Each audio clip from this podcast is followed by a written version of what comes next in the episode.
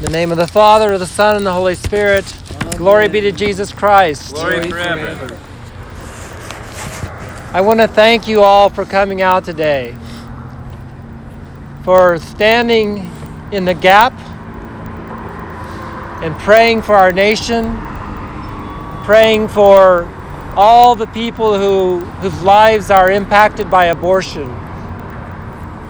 Not only do I thank you for coming today, but I thank you for all the prayers you've been praying at home and when you've been gathering here. I want to thank those who have been working to put together the program that will take place today, this afternoon. Lisa, thank you for bringing this program to our attention and for the, your efforts to provide it to people today. I want to thank all of those who really care about this issue and have made it an important priority in your lives. All over the nation, Christians are rising up. Christians are waking up to the fact that we are responsible for what happens in this country. We're not just bystanders. We're not just people living here going to church and then and then not caring about what happens in our nation. For too long we've done that. And those who are opposed to Christ have been chipping away at the foundation of our country. Our country was founded on a Christian principle. We hold these truths to be self evident that all men are created equal, that they are endowed by their Creator with certain inalienable rights, that among these are life, liberty, and the pursuit of happiness. This is Holy Scripture. This is the Christian faith. Our nation was founded on this faith. And yet it has been chipped away at gradually for the last, at least the last 60 years, beginning with the sexual revolution.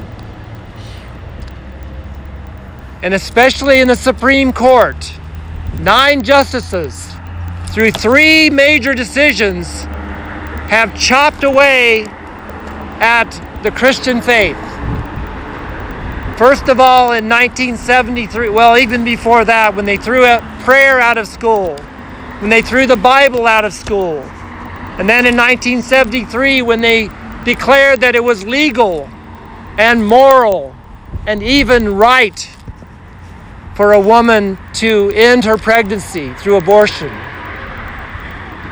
Then later on, the same, the same Supreme Court made it legal for homosexual marriage to take place, same sex marriage. And then, very recently, the Supreme Court legalized transgenderism and legitimized it.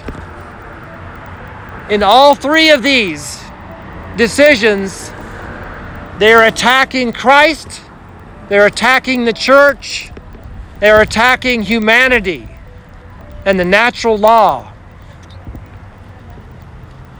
In all three of these decisions, our government abrogated its responsibility to protect life, liberty, and the pursuit of happiness.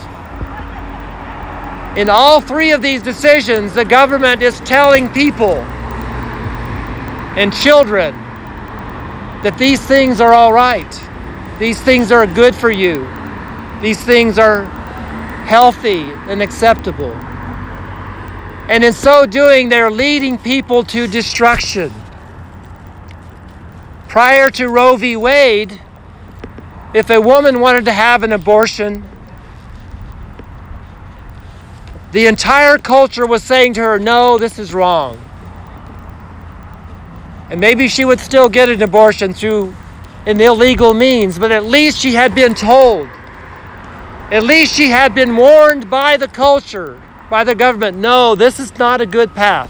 This is not going to be good for you. This is not going to be good for your, your child. is not going to be good for society. But when that barrier was removed, when the paternal authority of the government was used to say, yes, it's okay, go ahead and do that, it's all right. Many people, many women were led down a dangerous path and really became victims of this abuse of authority of our, of our country. when an abortion takes place, many victims are created. Many victims. Families, husbands, wives, children, relatives, and the whole nation, the whole world suffers. My brothers and sisters in Christ, in this present day, God has raised up in our country a new Cyrus. A new Cyrus. Who is Cyrus? He was a totally pagan king in Babylon. Totally pagan. And when the children of Israel were brought into capti- captivity in Israel, God used him to send them back to Israel to rebuild the temple. Total pagan. I believe that God is using a similar figure in our country today through our president. We all know our president, totally transparent president. We know he has a lot of failures, moral failures. Yet God has raised him up for some reason, choosing him, I don't know why,